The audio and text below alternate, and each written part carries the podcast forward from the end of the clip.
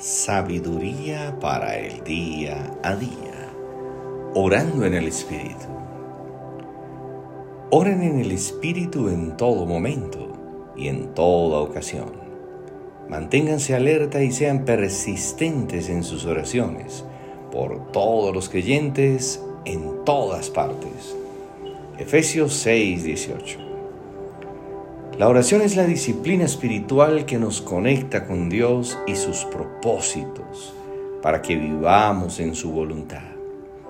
Cuando las oraciones van en contra de los propósitos de Dios, es obvio que no serán respondidas.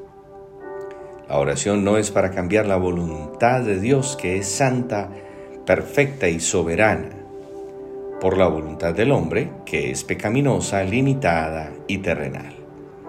Cuando Dios hace su voluntad en nuestra vida, siempre anda buscando nuestro mayor bien.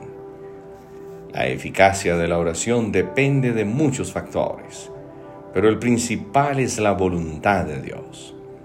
Dios quiere que oremos cuando estamos alegres entonando alabanzas, que oremos pidiendo sabiduría para saber qué hacer en cada circunstancia de nuestra vida también que oremos cuando estamos en sufrimiento para que nos ayude a pasar con fortaleza este tiempo. Cuando oramos que se haga la voluntad del Padre y no la nuestra, preparamos el corazón para que no se llene de resentimiento, porque nos da algo que no estábamos pidiendo o porque nos, no nos da nada de lo que le pedimos.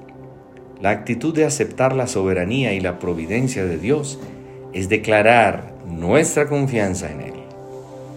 Dios puede detener el dolor y el sufrimiento o puede mantenerlo para cumplir un propósito. Pero cuando el dolor se mantiene o se prolonga, Dios nos da la gracia necesaria para que su poder se perfeccione en nuestra debilidad. Nuestra posición no debe ser entender la voluntad de Dios, sino confiar en ella por su gracia. Por eso debemos entender la necesidad de orar en todo tiempo. La oración nos ayuda a creer a creer y a confiar en Dios. Dios hace que toda maldad opere para llevar a cabo el mayor bien para sus hijos. Es por eso que oramos, Padre. Gracias porque la oración nos conecta contigo. Queremos orar en todo tiempo declarando nuestra confianza en ti. Gracias porque en tu voluntad siempre quieres lo mejor para nosotros.